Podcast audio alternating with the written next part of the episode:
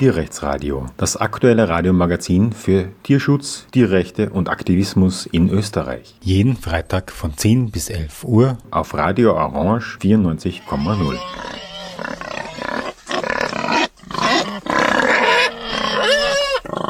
Willkommen zum Tierrechtsradio. Wie allgemein bekannt, hoffe ich, voraussetzen zu können, hängt äh, der Klimawandel und die Tierproduktion eng miteinander zusammen. Äh, es gibt äh, sehr viele Studien und auch Statements des IPCC, dieses weltweiten Wissenschaftskonsortiums, die klar sagen, dass die Tierproduktion einen ganz wesentlichen Anteil an der Klimaerwärmung hat und dass ein Wechsel zu einer veganen Gesellschaft ein riesiger Vorteil wäre, nicht nur weil dadurch äh, weniger Methan ausgestoßen würde durch äh, Wiederkäuermägen und äh, auch die Energieverwendung natürlich zurückging, auch fossile Energie, die durch die Tierproduktion natürlich viel stärker ist, als wenn man gleich die, äh, das angebaute pflanzliche Ernährungsmöglichkeiten nutzt so wäre es auch möglich, ähm, Agrarflächen ganz drastisch zu reduzieren. Da gibt es auch kürzlich eine Studie von der BOKU und Raumberg-Gumpenstein, glaube ich, wo rausgekommen ist, dass man das also wirklich um, äh, um sehr hohe Prozentsätze reduzieren kann. Ich rede von 70 Prozent und stattdessen dort Wald aufforsten könnte, der dann Kohlenstoff bindet.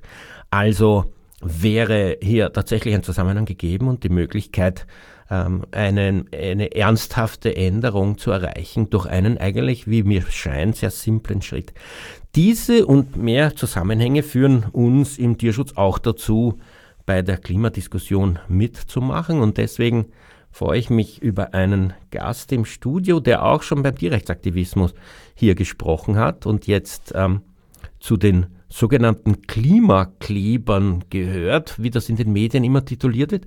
Ähm, Hallo David, willkommen im Studio und ich würde dich gleich gern fragen, ähm, findest du das eigentlich irgendwie abwertend, wenn man euch als Klimakleber bezeichnet?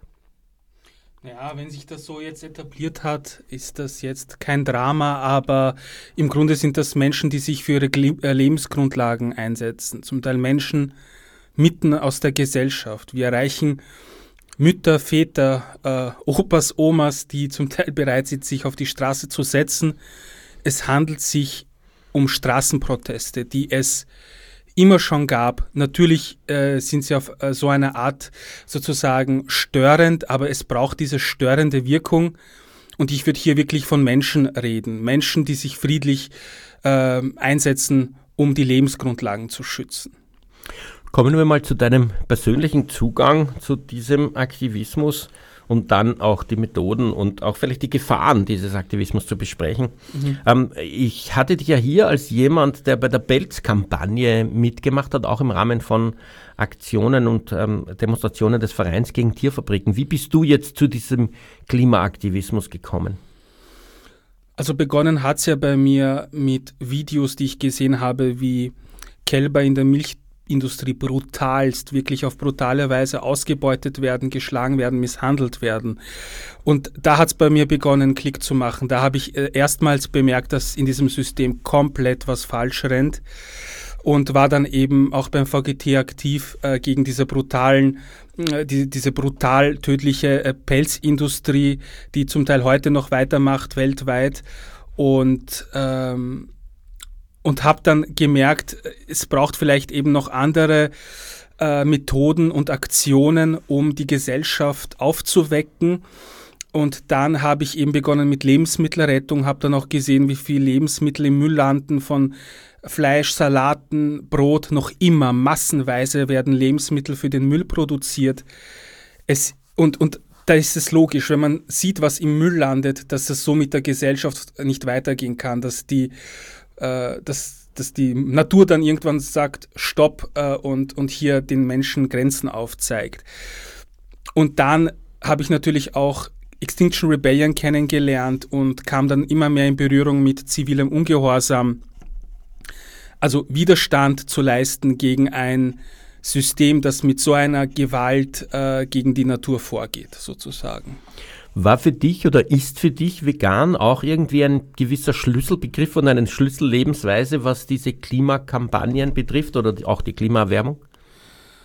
Absolut. Also diese Massentierhaltung äh, und diese Ausbeutung der Tiere ist erstmal ethisch äh, komplett äh, irre, was wir da den Tieren antun. Und zweitens, äh, das ist einer der, der, der Klimakiller überhaupt. Also wir merken gerade, der Amazonas kippt.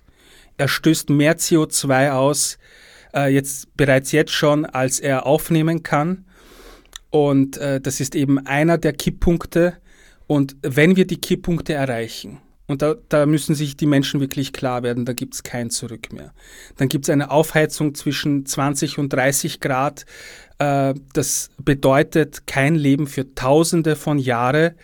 Und wir müssen jetzt alles tun, damit wir diese Kipppunkte nicht erreichen. Und es ist essentiell, dass hier Menschen eben auch äh, sich bewusster ernähren mit pflanzlichen äh, Produkten. Aber es, äh, wir sagen nicht, dass der Konsument die alleinige Entscheidung hat darüber. Das ist eigentlich ein kompletter Trugschluss, äh, vorangetrieben durch die fossile Industrie, dieser Footprint sozusagen, sondern es braucht ganz klare gesetzliche Maßnahmen. Und auf die pochen wir auch jetzt in der Überlebensbewegung, in der Klimabewegung. Und diese gilt es jetzt durchzusetzen. Ähm, ohne jetzt in die wissenschaftlichen Details zu gehen, die wie schon andernorts und zu anderer Zeit hier am Radio, in, in der Radiosendung Tierrechtsradio auf Orange 94,0 besprochen haben oder auch besprechen werden, würde ich dich gern für deine Einschätzung fragen, wie du die Zukunft siehst, insbesondere wenn man nicht mehr die Notbremse zieht. Das deshalb, weil in der Diskussion über diesen Klimaaktivismus sehr häufig die Frage aufkommt oder sich die Geister scheiden, wie ernst die Problematik eigentlich ist. Weil manche Leute meinen, es ist jetzt momentan wichtiger, dass man flott in die Arbeit kommt mit dem Auto, obwohl das natürlich mit dem Auto in einer Großstadt sicher nicht flott ist, weil man ja ständig im Stau steht. Aber ähm, jedenfalls, dass man flott in die Arbeit kommt versus ähm, diese Erwärmung. Ähm, die Leute sagen einem, ja, also die sind überzeugt davon, dass in 100 Jahren zwei Grad mehr heißt, es ist dann eh Bachal warm im Winter und das ist ja nett. Also wie ähm, apokalyptisch, um es jetzt auch ein bisschen in die Gegenrichtung zu überzeichnen, siehst du die Zukunft? Naja, machen wir es mal ganz konkret. Zwei Grad Erderwärmung klingt jetzt einmal so, okay, ist jetzt vielleicht ein bisschen wärmer. Aber man muss sich vorstellen, zwei, durchschnittliche Erwärmung von 2 Grad bedeutet in der Zukunft 7 bis 8 Grad heißer in der Stadt. Wir haben bereits bei den Hitzewellen von früher erlebt, dass Menschen kaum raus wollen. Der Beton, das ist teilweise über 60 Grad direkt über dem Beton. Wie sollen da Kinder spielen können noch auf der Straße oder in die Schule gehen, wenn es, wenn es so dermaßen heiß ist? Das heißt, wir erleben dann Zustände wie zum Teil in Indien, wo es kurz vor 50 Grad hat, wie in Skopje. Ähm, das ist absolut tödlich. Es wird immer mehr Hitzetote geben, davor warnt auch die WHO. Und äh, da kann man sich jetzt auch nicht ausreden drauf, äh, ich möchte mit meinem SUV 200 äh, Meter oder Kilometer weiterfahren, um Großeinkäufe zu erledigen, sondern es gilt jetzt darum, dass alle was tun, besonders die Politik und hier auch klimafreundliche Mobilität für die Menschen endlich ermöglichen. Jedoch ist unsere zentrale Forderung gerade ähm, von der letzten Generation äh, ein Tempolimit von 100 auf Autobahnen und ein Fracking-Verbot und der Stopp der tödlich fossilen Infrastruktur. Also es darf nicht sein, dass wir noch mehr Öl aufs brennende Haus gießen. Und äh, wir müssen jetzt beginnen, Maßnahmen zu setzen, um Menschenleben zu schützen. Und besonders auch äh, junge Menschen oder bei Hitze sind sogar junge, starke Menschen davon betroffen, eben, dass sie kollabieren können. Und diese Warnungen müssen wir ernst nehmen und muss die Politik ernst nehmen. Ja, ähm, ich äh, habe äh, kürzlich in den Medien gelesen, dass äh, rein mathematisch-statistisch die Menschheit in etwa 17.000 Jahren ausstirbt. Ähm, das klingt für manche wahrscheinlich schockierend kurz, aber wenn man sich den Klimawandel anschaut, ist es äh, vermutlich viel zu lang. Wenn man ernsthafte äh, Klimavorhersagen sich ansieht, dann merkt man, dass äh, da ja immer unterschieden wird zwischen dem, dass wir noch die Notbremse ziehen, dem, dass wir sehr viel zustande bringen und dem, dass wir relativ wenig dagegen unternehmen. Momentan sind wir eher auf der Linie, relativ wenig zu unternehmen und die Folge wäre dann tatsächlich ein unbewohnbarer, also für Menschen zumindest, vielleicht für, für, ja. ähm, für Skorpione oder irgendwelche kleinen ähm, Bakterien nicht, aber für Menschen unbewohnbare Erde schon in 100 Jahren unter Umständen. Ja. Und, ähm, und das äh, sollte einem bewusst sein. Wenn jemand also so locker flockig sagt, man kann doch nicht Straßen blockieren, das ist Terrorismus, dann würde ich zurückfragen, unter, dem, unter der Voraussetzung, dass es wahr ist, dass die Erde in 80 Jahren unbewohnbar wird. Was würdest du sagen, sollte man tun? Oder was ist da zu radikal aus dieser Sicht? Und die wissenschaftliche Diskussion, ob diese Vorhersage stimmt oder nicht, woanders hin verlegen. Aber ähm, was ich jetzt noch mal kurz ansprechen wollte, ist, dass du gesagt hast, jetzt gerade eure zentralen Forderungen sind 100 kmh auf der Autobahn als ähm, maximale Geschwindigkeit und ein Ende des Ausbaus fossiler Infrastruktur, insbesondere, dass man dieses Fracking, das Sie jetzt da im Nationalpark Kalkalpen oder direkt daneben beginnen wollen, nicht macht, weil da natürlich wieder fossile Energieträger gewonnen werden, die dann erst verheizt werden müssen, weil kein Mensch buddelt die aus dem Boden, um sie dann anzuschauen oder erst wieder irgendwo einzugraben. Das wirkt ja wie ein erstens ähm, machbares, äh, zweitens kleines Ziel und drittens sehr, sehr pragmatisch. Äh, man könnte sich ja vorstellen, wenn es um Tod und Leben geht, fordert man ein Ende des Autofahrens mit Verbrennungsmotoren, mhm. Punkt. Nicht? Also ähm, wieso so pragmatisch? Wir fangen mit diesen kleineren Maßnahmen an aus dem Grund. Wir wissen, dass es eine Summe an Maßnahmen braucht. Diese eine Maßnahme wird natürlich die Welt nicht retten, das ist uns allen klar. Aber was es ganz deutlich aufzeigt, ist die Untätigkeit und diese Ignoranz der Politik gegen äh, gegenüber dem Überleben äh, der Menschheit. Sozusagen, dass die Politik nicht einmal bereit ist, die allereinfachsten Maßnahmen zu setzen, die man sofort von einem Tag auf den anderen umsetzen könnte, um die ersten Schritte einzuleiten äh, für das Überleben der Menschen. Und wie können wir von der Politik erwarten, dass sie nachhaltige Schritte auch in Zukunft setzt, wenn sie nicht einmal bereit ist, diese erste Maßnahme zu setzen. Und wenn sie diese Maßnahme mal setzt, äh, also zuerst einmal anfängt, dann geht es natürlich weiter mit der nächsten Forderung und so weiter. Aber dieser Wille muss erst einmal da sein von der Politik und sie sollte auch mal ihre Versprechen einhalten. Äh, es gibt Völker, das muss man sich vorstellen, völkerrechtlich bindende Verträge, das Pariser Klimaabkommen, das jetzt laufend gebrochen wird. Verfassungsgesetze werden laufend gebrochen. In der Verfassung steht ausdrücklich, dass die Kinder ein Recht haben auf äh, freie Entfaltung auf der Welt. Wie können sich Kinder entfalten und sich bilden und leben, äh, wenn ein Leben unmöglich wird? Und auf das pochen wir, dass die Politik endlich Verantwortung übernimmt und auch diese rechtlichen äh, den, den Rechtsstaat akzeptiert und, und diese demokratischen Rahmen akzeptiert, in denen wir leben. Ähm, viele Menschen sagen, naja, dann müsst ihr halt Bewusstseinsarbeit leisten. Das, was ähm, Menschen, die äh, ähm, von der Zivilgesellschaft her Kampagnen machen, die konfrontativer sind, wo es zivilen Ungehorsam gibt, die also auch Ärger hervorrufen, denen wird oft gesagt, äh, tut doch freundlich Flugblätter verteilen, Bewusstseinsarbeit leisten ähm, einfach das private Verhalten der Menschen umstellen und an das, die, das menschliche Gewissen appellieren. Gerade im Tierschutz wird uns das sehr, sehr oft gesagt. Ähm, und die, die Industrie, die einen klagt, wenn man wirtschaftstreibende, vor allem multinationale Konzerne kritisiert, die würde sich sehr freuen, wenn man äh, mit freundlichem Lächeln Flugblätter verteilt, erklären sie uns. Ähm, so wie sie halt ihre Werbeflugblätter für Billigfleisch zum Beispiel verteilen und sei es aus einem Schweinevollspaltenboden. Ähm, wieso macht ihr das nicht? Äh, oder nicht nur Flugblätter verteilen, freundlich lächelnd und ans Gewissen appellieren? Naja, weil wir der jetzt schon dermaßen so verzweifelt sind, uns äh, so eine Wut in uns tragen, dass wir jetzt friedliche äh, Störaktionen setzen müssen. Wir haben es jahrelang versucht.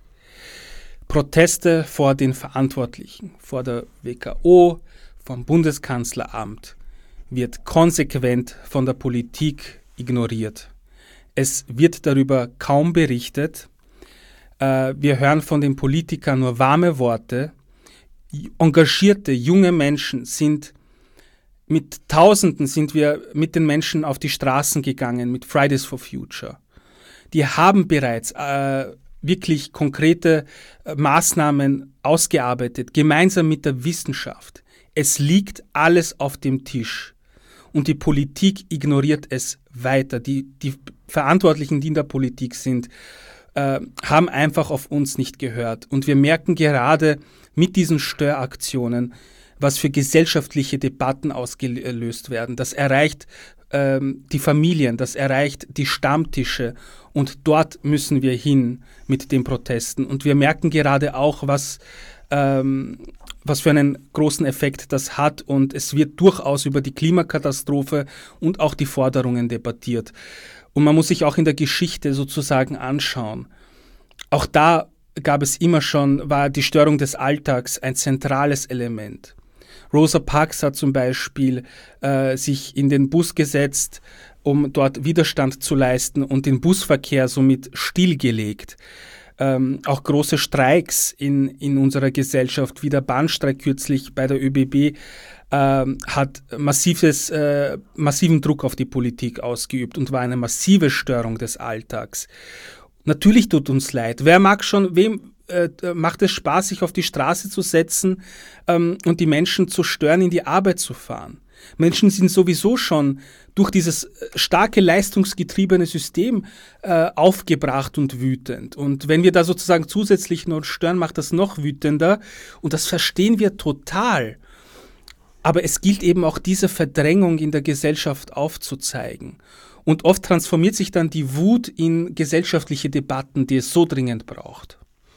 Für wie wichtig hältst du den persönlichen Aspekt? Ich weiß jetzt nicht, wie es du hältst, aber ähm, es gab äh, Diskussionen, die ich im unter Aktivismuskreisen erlebt habe, wo auch äh, speziell, sage ich jetzt mal, aus äh, kapitalismuskritischen linken Kreisen gesagt wird, was man persönlich macht, ist eh wurscht. Die Lena Schilling zum Beispiel, die immer wieder auftritt als so eine Sprecherin von äh, Klimaaktivismus, ich weiß nicht, ob sie das ist oder ob sie sich mehr als solche inszeniert, hat im Ö3-Frühstück äh, bei mir gesagt, sagt, dass Veganismus viel zu radikal sei und so weit muss man überhaupt nicht gehen. Und dass sie auch äh, sehr gerne Avocados aus Südamerika importiert, weil das halt einfach beim Frühstück gut schmeckt. Also da hat man irgendwie den Eindruck gewonnen, ähm, dass die persönliche Komponente, was man, wie man persönlich lebt, ist gar nicht so wichtig. Ähm, wie hältst du das? Wie halten das die Kreise um dich? Also wir fordern schon sehr stark Maßnahmen von der Politik. Äh, und Natürlich muss lokales, regionales Biogemüse viel billiger und zugänglicher werden für die Menschen als, ähm, als ähm, äh, Fleisch, äh, Billigfleisch aus der, aus der Massentierhaltung, wo Tiere leiden. Also es braucht schon konkrete gesellschaftliche Maßnahmen. Ähm, und ja, ich weiß nicht, ich habe hier jetzt persönlich mit der Lena Schilling nicht äh, groß drüber geredet, ähm, aber aber natürlich ist es gut, wenn, wenn dieses Bewusstsein weitergetragen wird für pflanzliche Ernährung und dass es das unbedingt braucht. Und wir merken gerade, das muss man schon sagen, durch die Proteste, durch, durch äh, die, die eben seit Februar 2022 losgegangen sind und jetzt mit der ersten Welle, dass sich Menschen durchaus immer mehr damit beschäftigen, auch mit ihren persönlicher Lebensweise oder wie sie versuchen, immer mehr die Politik anzusprechen und wie es auch in den Ländern weitergeht, wo äh, man versucht, äh, mit der Politik in den Gemeinden sozusagen in Verbindung zu kommen, wie die Zivilgesellschaft wieder auferlebt, wie das Thema wieder immer aktueller wird. Also ja, also, aber wir sind generell der Ansicht, es braucht äh, gesetz gesetzliche Rahmenbedingungen, um was zu verändern. Und natürlich ist hier die, äh, die Landwirtschaft ein wesentlicher Teil äh, dieser, dieser Rahmenbedingungen. In einem äh, Medium war kürzlich ein langes Interview mit zwei SprecherInnen der letzten Generation in Deutschland über die Frage der Finanzierung. Man versucht da irgendwie zu suggerieren, es gibt so diese großen Milliardäre in den USA oder irgendwo äh, möglicherweise jüdischer Herkunft, die also diese Störaktionen finanzieren, quasi um anti, ähm, was weiß ich, Establishment in Europa zu sein, damit die USA wirtschaftlich den, gewinnt oder so ähnlich. Also ganz seltsame äh, Geschichten, wo man ja normalerweise äh, sich nicht interessiert, wo jetzt NGOs ihre mhm. Spenden herbekommen. Das ist eher so mit, mit dieser Befragung habe ich das Gefühl gehabt, hätte man eigentlich beantworten sollen, es geht sie nichts an, nächste Frage. Also die haben dann ziemlich lange so herumgestottert, wie viel Geld sie jetzt von wo bekommen und dass es da irgendeinen so Fonds gäbe oder eben nicht und dass sie dann sich bemühen, das zu bekommen. Möchtest du das kurz kommentieren? Also ich möchte jetzt nicht äh, wissen, woher du für irgendwas finanziert wirst oder nicht, aber diese Finanzierungsdebatte stört dich die auch so? Also mir stoßt das irrsinnig unangenehm auf. Da gibt es so Leute, die, weiß der Himmel, wie ihr Geld beziehen und legen nichts offen, aber mhm. diejenigen, die Aktivismus betreiben, sollen genau erklären, woher sie mhm. das Geld für den Superkleber haben, den sie benutzen. Gerne, also wir verstecken uns da jetzt auch überhaupt nicht vor dieser Debatte. Äh, jedoch wäre es, glaube ich, sehr dringend, mal über, die, über den Kollaps äh, der Zivilisation zu sprechen, auf den wir gerade zusteuern. Aber ganz kurz zu dieser finanziellen Debatte. Es gibt den Climate Emergency Fonds. Der hat 5 Millionen in Bewegungen weltweit investiert äh, äh, an Menschen, die sich für immens organisatorische Arbeit einsetzen, zum Teil über 40 Stunden arbeiten, Menschen mobilisieren.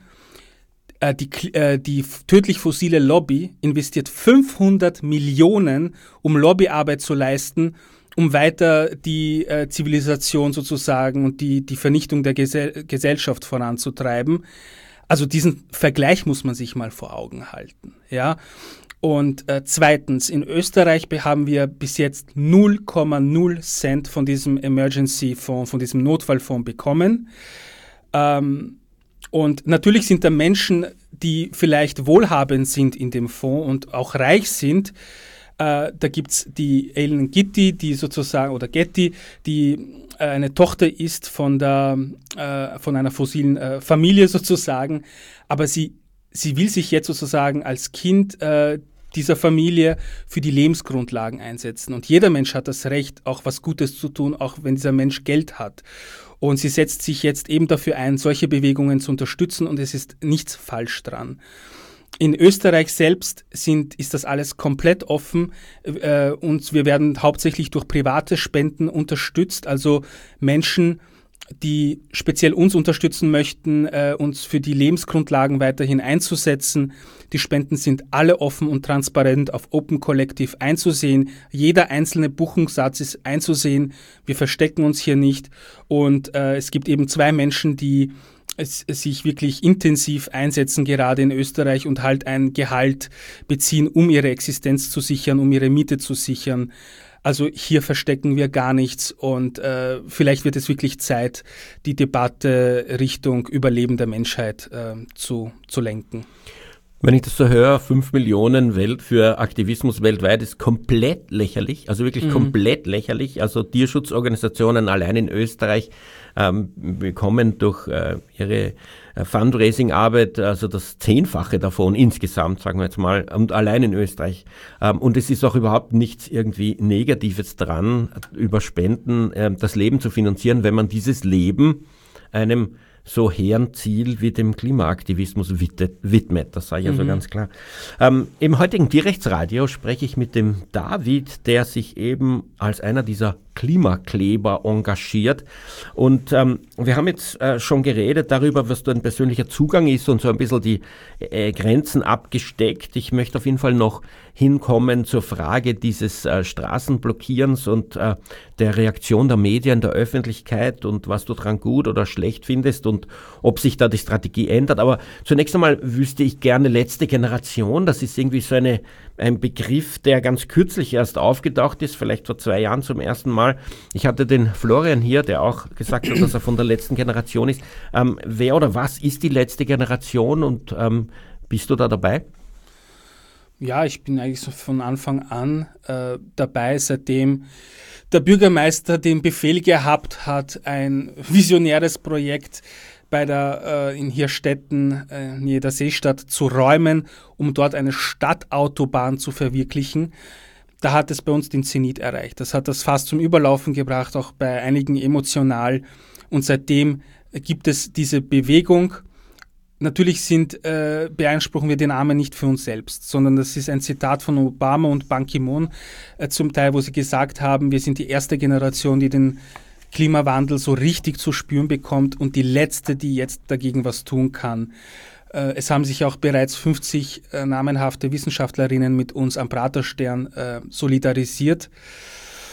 Und ähm, es ist eine Bewegung des friedlichen zivilen Widerstands. Das heißt, wir gehen mit Gesicht und Namen in Aktion.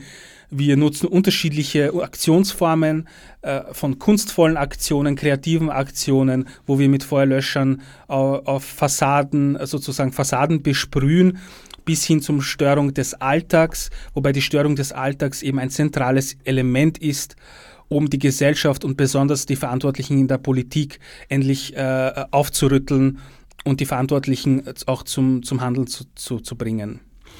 Als ähm, Tierrechtsradio und als ein Sprecher von einer Tierschutzorganisation Verein gegen Tierfabriken muss ich das jetzt auch fragen, wie ist das Verhältnis der letzten Generation zu Veganismus? Äh, wird das als ein zentrales Thema gesehen, auch äh, als äh, Gruppenthema?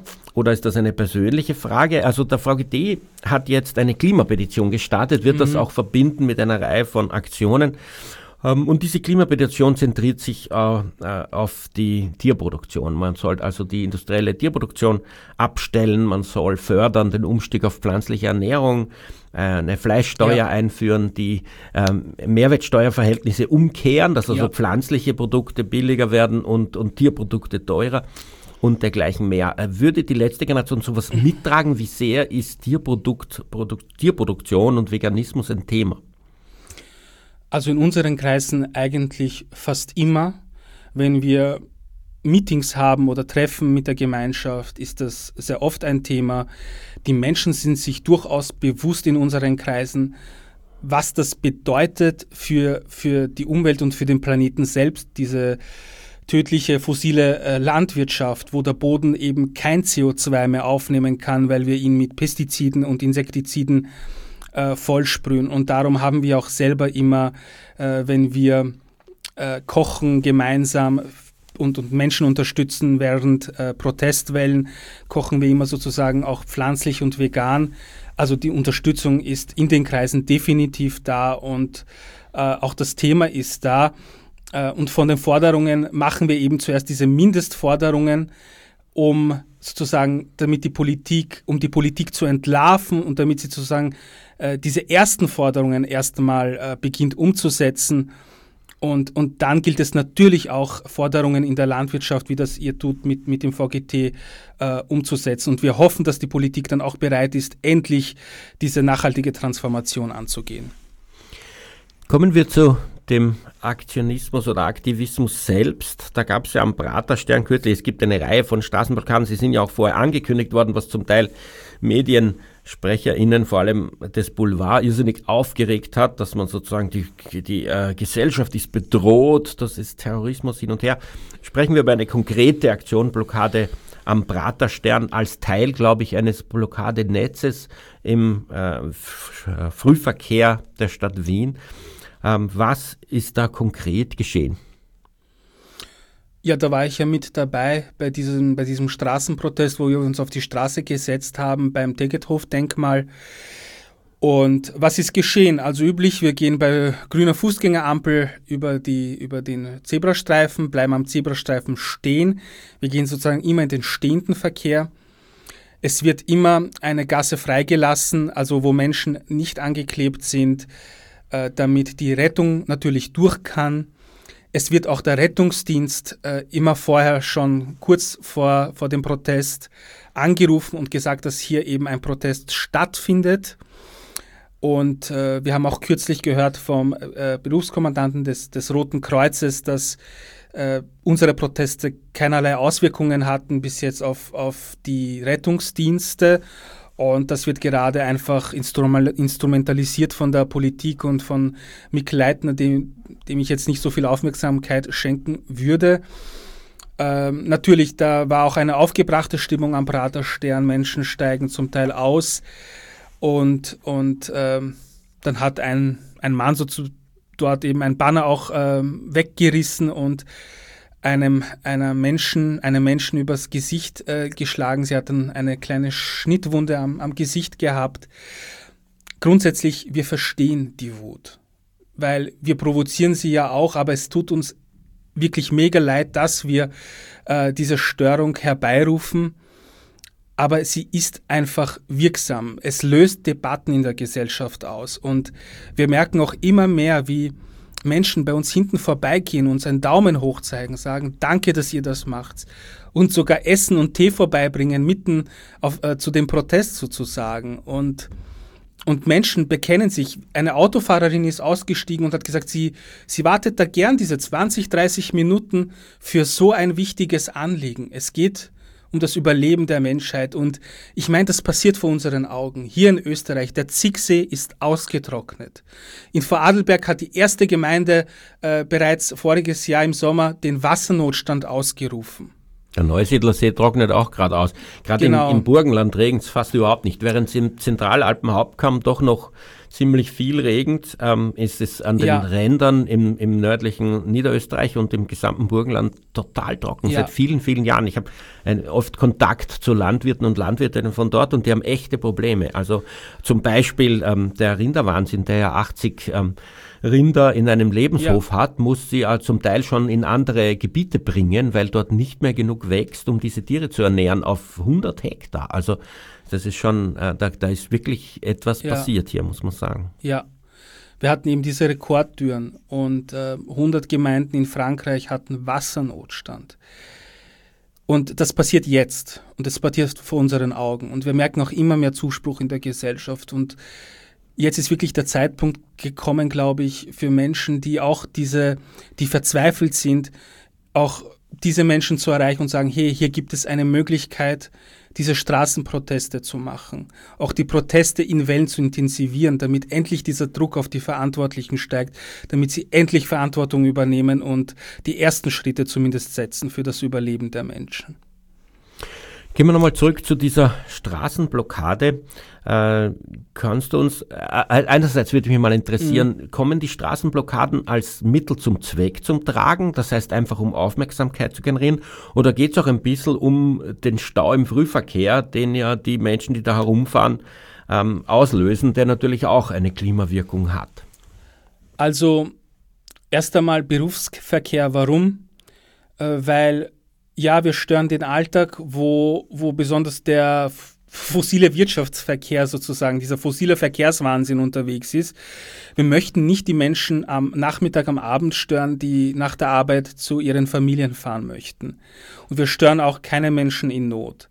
Und die Störung des Alltags ist einfach ein wesentliches Element, war auch in der Geschichte es gibt Bilder von der Bürgerrechtsbewegung, wie sie sich auf die Straßen gelegt hat, von der Frauenrechtsbewegung auch in England, wie sie den Verkehr blockiert haben in den 40ern schon.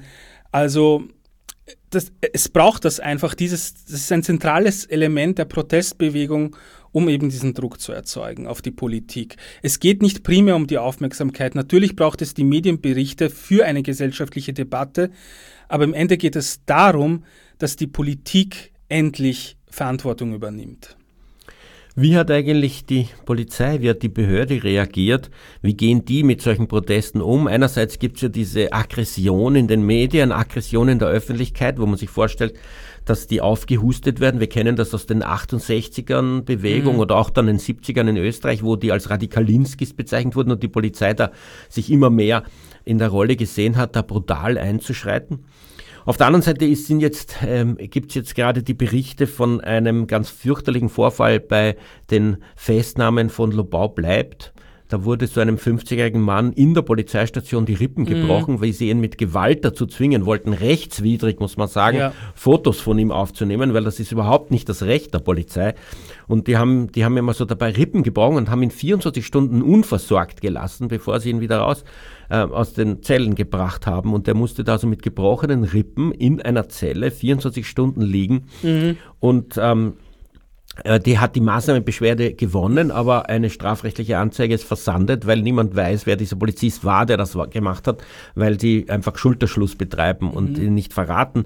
Ähm, das ist halt das große Problem, das man als Aktivist oder Aktivistin hat, wenn man in einer Polizeistation ist. Ab dem Zeitpunkt sind die einzigen Zeugen die Polizisten und Polizistinnen, die dann eben ähm, ja, ihre KameradInnen decken und dadurch hat man eigentlich fast keine Chance mehr irgendetwas ähm, gegen sie zu unternehmen. Aber jedenfalls Faktum, es hat die Polizei rechtswidrig einem Aktivisten die Rippen gebrochen und ihn dann 24 Stunden in einer Zelle liegen gelassen und mhm. dabei nichts gefunden. Und das ist also, also das nicht schlimm gefunden. Und das finde ich also wirklich absolut alarmierend. Da denkt man sich, mhm. muss was geschehen. Aber jetzt konkret zu eurer Praterstern-Aktion, wie hat sich die Polizei verhalten? Also üblicherweise ähm, kommt dann die Polizei, äh, die sind zum Teil äh, nervös, es sind immer auch Menschen vom Verfassungsschutz da. Und erst einmal möchten wir sagen, nicht wir sind die Verbrecherinnen, sondern die echten und wahren Klimakaoten, die echten und wahren Klimaterroristen äh, sitzen oben und bauen gerade die fossile oder überlegen sich die fossile Infrastruktur immer weiter auszubauen.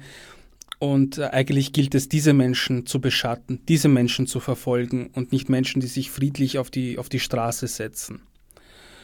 Ähm, die Polizei kommt dann oft zu diesen Protesten und ähm, ist innerhalb von 10 bis 15 Minuten da. Die haben bereits Lösungsmittel dabei. Ähm, anfangs war es so, dass es doch äh, manchmal sehr wehgetan hat, äh, wo sie uns äh, entlöst haben mit so einer Metallspachtel. Äh, bei einem Menschen waren zum Teil auch die Finger dann blutig und so weiter. Ähm, mittlerweile gehen sie da etwas behutsamer vor, was das äh, Entlösen betrifft.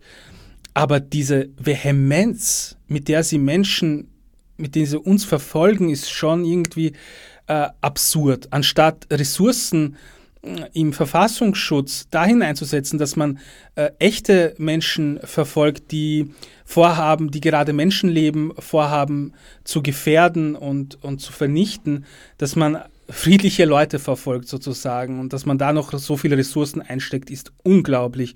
Wir haben auch gelesen, dass die Polizei täglich mit 800 Polizeibeamtinnen im Einsatz war während der Protestwelle in Wien. Also das ist einfach absurd in, in meinen Augen.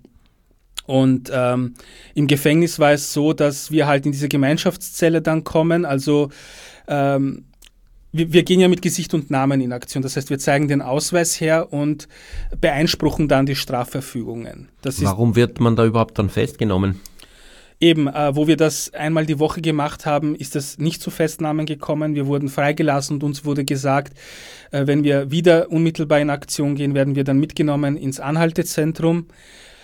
Und während der Welle war es dann soweit, weil da sind wir jeden Tag in Aktion gegangen und die haben gleich am ersten Tag begonnen, Menschen in Gewahrsam zu nehmen um zu verhindern, dass wir wieder auf die Straße, äh, auf die Straße gehen. Und wir haben jetzt nicht solche Erfahrungen äh, gemacht bei der Polizei im Anhaltezentrum, wie du beschrieben hast, mit den Menschen, wo die äh, Rippe gebrochen wurde. Ich kenne ihn auch persönlich, äh, den Menschen, und äh, das ist absolut zu verurteilen. Und auch wir ähm, widersprechen und machen keine Aussage bei der Polizei, weil wir wissen, äh, zu was das eben führen kann. Wir empfehlen auch allen Menschen, eben hier keine Aussagen zu machen, sondern eben dann schriftliche Stellungsnahmen abzugeben, wenn es soweit ist. Ähm, und wir lassen uns da nicht unterkriegen äh, vor, vor Repression, auch wenn sie alles versuchen, um uns mundtot, mundtot zu machen.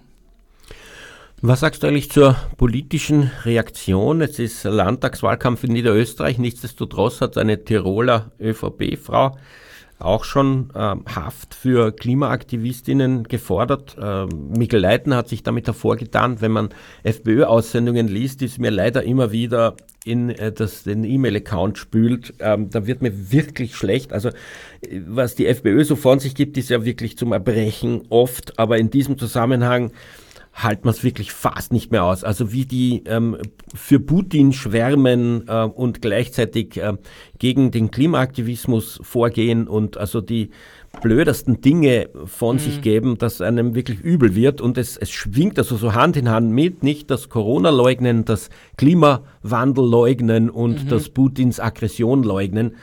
Mhm. Ähm, und äh, ja, wie gehst du mit diesen Forderungen um, dass das so schwer kriminalisiert werden soll, dass man also in Haft genommen werden soll, wenn man eine Straße blockiert. Nämlich wirklich eine Haftstrafe bekommen und eine, eine strafrechtliche Vorstrafe. Also erstmal an, an alle äh, Menschen in der Politik, die das fordern. Äh, ich kann nur sprechen von unserer Bewegung. Viele Menschen in der Bewegung lassen sich davon in keinster Weise unterkriegen. Die Menschen gehen bewusst in Aktion. Sie wissen, auf was sie sich da einlassen. Und wenn sie glauben, das wird uns abhalten, no way. Also äh, sie können es gerne versuchen. Ähm, und äh, vielleicht äh, eben versuchen, hier chinesische oder ähm, diktatorische Methoden einzuführen, diese Proteste vorher schon abstumpfen zu lassen. Aber wir glauben nicht, dass das hier funktionieren wird, weil Menschen hier lange schon gekämpft haben für die Möglichkeit zu protestieren. Protestieren ist in der Verfassung verankert.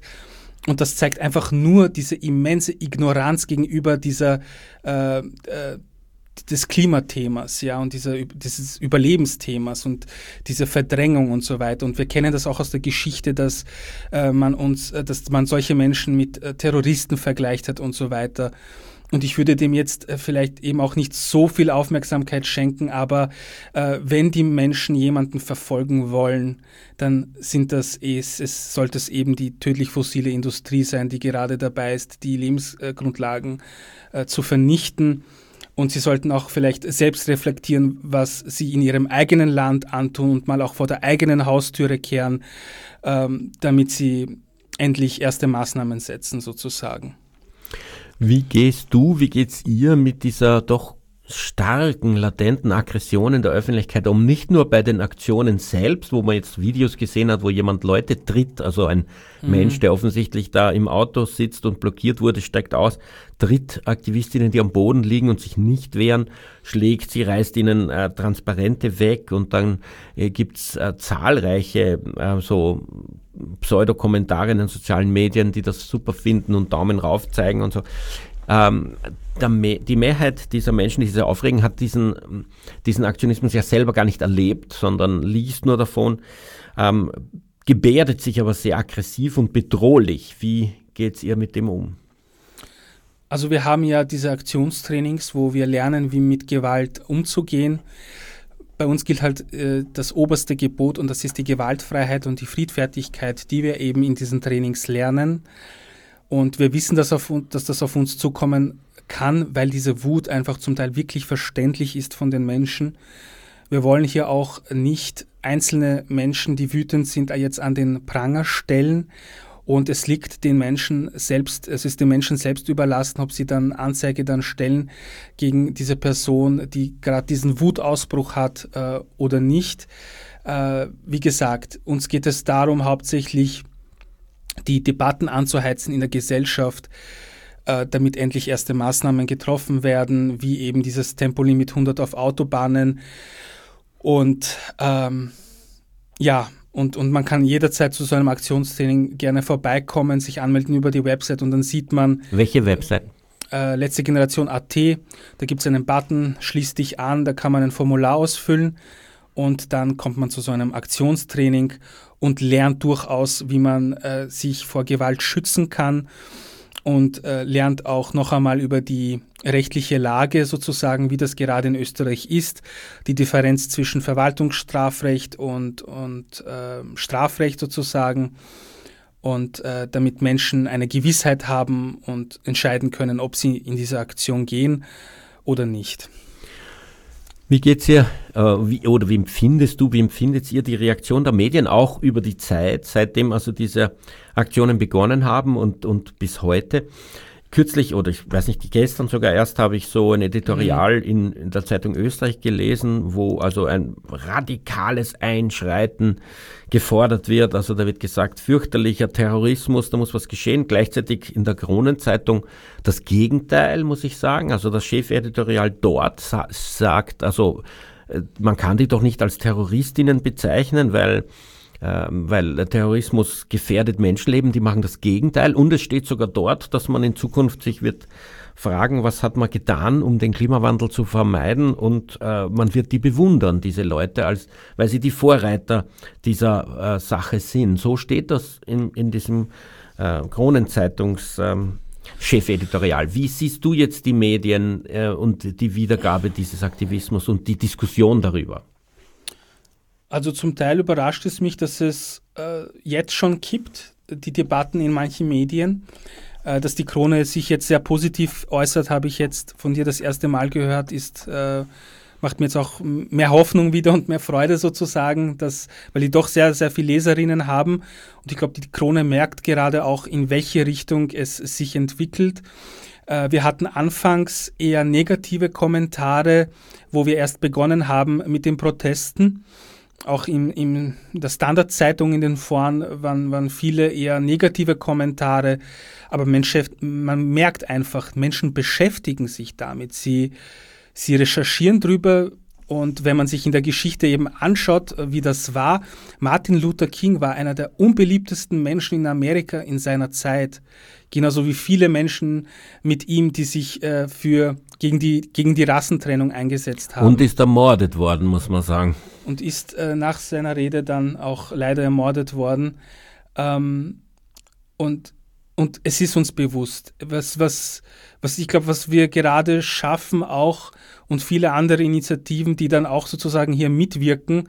Auch danke an, an alle anderen Initiativen wie das Klimavolksbegehren, die hier sozusagen mitschwingen wieder und versuchen wieder auch äh, ähm, andere Menschen zu erreichen, äh, dass es hier durchaus zu einer Bewusstseinsveränderung kommt und dass wir gerade äh, diese negative Energie und diese Wut abbekommen. Aber wir wissen, was das bedeutet. Und ähm, es, es ist mir wirklich wert, dass das hier zu einer, zu einer Bewusstseinsveränderung kommt in der Gesellschaft. Und, und da sind wir so vielen Menschen und auch äh, Medien dankbar, die über die Wahrheit berichten, über die Klimakatastrophe und was auf uns gerade zukommt und über die Maßnahmen, äh, die wir jetzt eben setzen können. Wer sich kürzlich erst dazugeschalten hat, ich spreche mit dem David von der letzten Generation, äh, der uns erzählt über diesen Klimaklebeaktivismus, der sich auch beteiligt hat an den Aktionen am Praterstern zum Beispiel und berichtet hat von äh, Aktivitäten der Behörden, der Polizei, aber auch gleichzeitig eben von der Aggression von äh, Menschen, die da eben durch die Blockade betroffen sind. Er hat auch erzählt von seinem persönlichen Zugang, wie er über eigentlich den Tierschutz ähm, und den Tiertransport von Kälbern und die Milchproduktion ähm, hin zu Veganismus und von da zum Klimaaktivismus gekommen ist. Er hat uns gesagt, die Forderungen der letzten Generation sind eigentlich erstaunlich pragmatisch dafür, dass man sie als Terroristinnen und radikale Irre bezeichnet. Übrigens ständig auch als Linksextremistinnen, was ich wirklich seltsam finde, weil ähm, Klimaaktivismus ist ja zunächst einmal jetzt mit Linksaktivismus ähm, oder ähm, so nicht viel zu tun hat. Also man kann vielleicht irgendwelche Zusammenhänge herstellen, aber grundsätzlich sollten sich alle, egal was für eine Ideologie sie haben, über äh, also den, die Klimaerwärmung sorgen. Mhm. Ähm, jedenfalls 100 kmh Beschränkung auf der Autobahn und ein Ende des Ausbaus der fossilen Infrastruktur, nicht einmal der Nutzung der vorhandenen fossilen Brennstoffe, sondern ein Ende des Ausbaus. Also man würde sagen, das ist etwas, was eigentlich wirklich fast jeder unterschreiben können sollte, außer die, die unbedingt 130 fahren wollen, in Klammer 140, weil man ja 10 Prozent ähm, Toleranz hat, normalerweise bei diesen Geschwindigkeitsmessungen. Dabei ist 100 km/h fahren, kann ich nur allen empfehlen, wesentlich ähm, stressfreier und mhm. simpler und man spart auch sehr viel Geld, weil gerade mhm. eben ab 120 km/h, 110 ähm, der, der Windwiderstand so viel größer wird, mhm. dass man ähm, ganz unverhältnismäßig viel mehr Treibstoff braucht, um diese Geschwindigkeit aufrechtzuerhalten. Ja, wir sind in unserer Sendung fast am Ende, äh, deswegen würde ich gerne noch ähm, ein bisschen die Methodik diskutieren. Hast du nach jetzt doch Monaten, vielleicht sogar Jahren des, ähm, der Straßenblockaden das Gefühl, das ist eine sinnvolle Methodik, wenn du bedenkst, wie die Medien reagieren, wie die Behörden reagieren, wie die Politik reagiert mit einer mhm. Forderung nach Haft und wie die Öffentlichkeit reagiert oder wie vielleicht auch auf sozialen Medien die öffentliche Diskussion läuft. Bist du zufrieden mit der Methodik oder sucht ihr euch eine andere Aktionsebene? Also wir hoffen endlich, dass, dass die Politik zu Sinnen kommt und, und endlich die, die Ernst der Lage begreift. Wir haben echt keine Lust, uns jedes Mal diesem Stress auszusetzen, auf die Straßen zu gehen. Aber ich muss sagen, seit diesen Jahren, wo ich im, im Aktivismus bin sozusagen, habe ich sowas noch nie erlebt, dass, dass die Debatten so ausgelöst werden in so einem Ausmaß, dass uns zum Teil fünf bis zehn Journalistinnen bei einer Aktion begleiten wollen. Also wir haben jetzt eine sehr intensive Welle gehabt und sowas habe ich in meiner Lebenszeit noch nicht erlebt. Und äh, das macht total Hoffnung. Wir hatten jetzt, man muss also über 250 Anmeldungen über die Website und ein, ein Teil davon ist bereit, auf die, mit uns gemeinsam auf die Straßen zu gehen. Und, ähm, und das, das gibt auch mir innerlich einen totalen Hoffnungsschub, weil ähm, ich bemerkt habe, wie sich die Verzweiflung auch in mir selbst über die Jahre aufgebaut hat. Und, und jetzt spüre ich endlich wieder einen Hauch der Hoffnung und Freude. Und ich glaube, da geht es gerade vielen Menschen in der Klimabewegung so. Und darum sind alle eingeladen, jetzt sich da anzuschließen. Und vielleicht schaffen wir es wirklich gemeinsam, dass auch die Gerichte das endlich anerkennen, dass das ein gerechtfertigter, äh, eine gerechtfertigte friedliche Notwehr ist, was wir hier gerade machen. Ja, ähm, man, äh, du, hast, du hast angesprochen, dass diese Blockade eigentlich nur 20 bis 30 Minuten dauert, dann ist die Polizei da und entfernt die Aktiven. Äh, das ist ja für einen innerstädtischen Stau ein Witz. Also ich glaube, es sind täglich über eine Stunde, ja. die die Menschen ohne solche Blockaden ähm, äh, in ihrem Auto im Stillstand hocken müssen und ähm, sich wahrscheinlich auch ärgern, aber halt weniger ein Ventil haben, weil sie müssten sich über sich selber ärgern, dass ja. sie dorthin fahren mit diesen Autos. Aber jedenfalls auf der Stadtautobahn ist täglich Stau ähm, im Stoßverkehr, auch bei der Rückfahrt ähm, sozusagen am Abend, wenn man von der Arbeit kommt. Ähm, und das ist ja ein Gutteil selbst verschuldet, weil es gibt so einen in der Stadt gut ausgebauten öffentlichen Verkehr, dass es eigentlich simpel sein ja. müsste ähm, ohne diesen Autos herumzufahren. Noch dazu, wenn man in die Autos schaut, sitzt dort ein Fahrer, eine Fahrerin und das ist ein leeres Auto. Das heißt, 30 Leute produzieren einen Riesenstau, mhm. die ähm, ein, einen Zehntel U-Bahn-Waggon füllen würden. Also mhm. da muss man sich schon selbst an der Nase nehmen. Man muss sich auch fragen, finde ich, ähm, wer sozusagen die größere, das größere Störpotenzial hat. Die Leute, die das ähm, für eine gute Sache machen oder die, die einfach nur äh, aus irgendwelchen Gründen nicht den öffentlichen Verkehr benutzen wollen. Ähm, was mich da auch entsetzt in dieser Diskussion ist, wenn ich mit so Menschen rede, die einfach den öffentlichen Verkehr grundsätzlich nicht ähm, betreten wollen. Äh, es gibt, es ist wirklich, das ist irgendwie so eine Hemmung wie beim Fleischessen. Die, äh, die können das einfach innerlich nicht. Sie, es ist für sie keine Handlungsoption, mhm. in, in eine U-Bahn zu steigen. Und das ist, also mich erschüttert das zutiefst und ich kann auch gar nicht verstehen, woher das kommt. Genauso wie ich nicht verstehen kann, warum man nicht vegan leben kann. Das ist doch eigentlich total simpel. Und in die U-Bahn zu steigen ist auch total simpel. Aber wir hatten ähm, auch so jemanden äh, angestellt bei uns beim, beim VGD, die ähm, äh, gesagt hat, sie kann nur Auto fahren. Sie hat dann noch aufgehört und ist wieder gegangen. Aber sie hat gesagt, sie kann, und das, das war eine, eine Frau, die 45 Jahre alt war, sie kann nicht den öffentlichen Verkehr betreten. Das kann sie nicht. Also, ja, ich weiß nicht, wenn es um Leben und Tod der Erde geht, dann wird man über diese Schatten springen müssen, denke ich mir.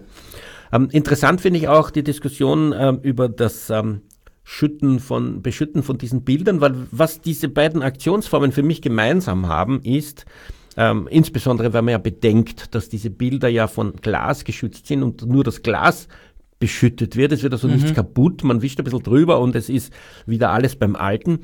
Ähm, also eigentlich wenn man es sozusagen objektiv anschaut, nicht besonders viel Konsequenz haben. Also 20 Minuten Stau, wenn üblicherweise sowieso eine Stunde alle Leute stehen, ist ja nicht großartig. Und ähm, das kurz putzen, so ein Glas mhm. auch, aber die Reaktion so riesig ist, ja. nicht? Das ist schon bemerkenswert. Wie erklärst du dir das eigentlich, dass für eine relativ simple Aktivität so ein starker Backlash entsteht? Also und auch so eine große ja. Wut. Das klingt ja irgendwie so, als wäre da irgendein unbewusstes Schuldgefühl äh, berührt oder was, dass die Leute derartig überreagieren auf eigentlich so eine Harmlosigkeit. Mhm. Es geht ja hier um ein sehr wertvolles Kunstwerk. Und die Message war ja sozusagen, dass es auf einem toten Planeten auch keine Kunst mehr geben wird. Und es ist eine Entscheidung zwischen Tod und Leben. Und äh, das war eben ein Gemälde von Gustav Klimt und genau darum geht es an dem Tag, der von der OMV gesponsert wurde. Und das inszeniert äh, diesen Schock, wie auch der Florian Wagner schon erzählt hat. Und das setzt sich doch in den Köpfen der Menschen fest. Genau um darum geht es. Man kann jetzt zum Beispiel sogar Poster kaufen von diesem Bild, äh, das, von, von, diesem Glas, das überschüttet wurde vor dem Bild. Ähm, und Und das mit der Zeit, also es setzt sich in den Köpfen fest, es wird darüber noch äh, Jahre sozusagen auch danach noch debattiert werden darüber. Auch die Klimt-Aktion ist äh, jetzt schon seit langem einer der top äh, meistgelesenen Be Beiträge auf The Guardian, äh, siebten Platz. Also es ist äh, der Wahnsinn, was das ausgelöst hat, auch weltweit. Und, und genau darum geht's. Es geht darum, dass Menschen über ihr Überleben, über, das, über die Zukunft ihrer Kinder jetzt debattieren und jetzt äh, entscheiden, wie sie hier weitermachen wollen. Ja, was diese Schüttaktionen betrifft, habe ich auch ein persönliches Erlebnis. Ich war in der Schallerburg in dieser Ausstellung über Reiternomaden mhm. und der ähm, derjenige, der uns durch diese Ausstellung geführt hat, also mehrmals Bezug genommen dazu, dass hoffentlich niemand irgendwas zum Schütten mit hat und ähm, dass dieses und jene Bild eh geschützt wäre. Und das war so ständig Thema. Ausstellung, die nicht einmal von, von extra Kunstwerken handelt, sondern eigentlich geschichtlich ist. Und trotzdem ging es also im Rahmen dieser eineinhalbstündigen Führung sicher fünfmal über die Frage, ob, äh, ob oder ob nicht jetzt äh, hier jemand irgendwas beschüttet. Und auch die Leute, die bei der Führung teilgenommen haben, haben da aktiv mitdiskutiert und gesagt, schaut, ich habe nichts und so. Also offensichtlich sein Nerv berührt und das ist natürlich sehr positiv, weil man ja das Hauptproblem bei sozialen Anliegen äh, um sie zu thematisieren, ja. ist ignoriert zu werden. Und es, das kann man der Klimabewegung mh. nicht vorwerfen. Es gibt eine Petition äh, von Künstlerinnen, Klimaschutz ist kein Verbrechen, äh, über über, ich glaube, mittlerweile über 3000 Menschen aus der Kunst haben sich solidarisiert mit der, mit der Aktion auch. Ja, super. Ähm, Solidarität von KünstlerInnen, Solidarität von WissenschaftlerInnen, hoffentlich Solidarität von PolizistInnen in der Zukunft, Solidarität von AutofahrerInnen, bis dann endlich ähm, die Wende kommt. Ähm, vielen Dank für den Besuch im Studio, vielen Dank für deine Energie in dieser Sache, viel äh, Glück weiterhin und äh, für die Sendung verantwortlich heute Martin Balluch. Tierrechtsradio, das aktuelle Radiomagazin für Tierschutz, Tierrechte und Aktivismus in Österreich. Jeden Freitag von 10 bis 11 Uhr auf Radio Orange 94,0.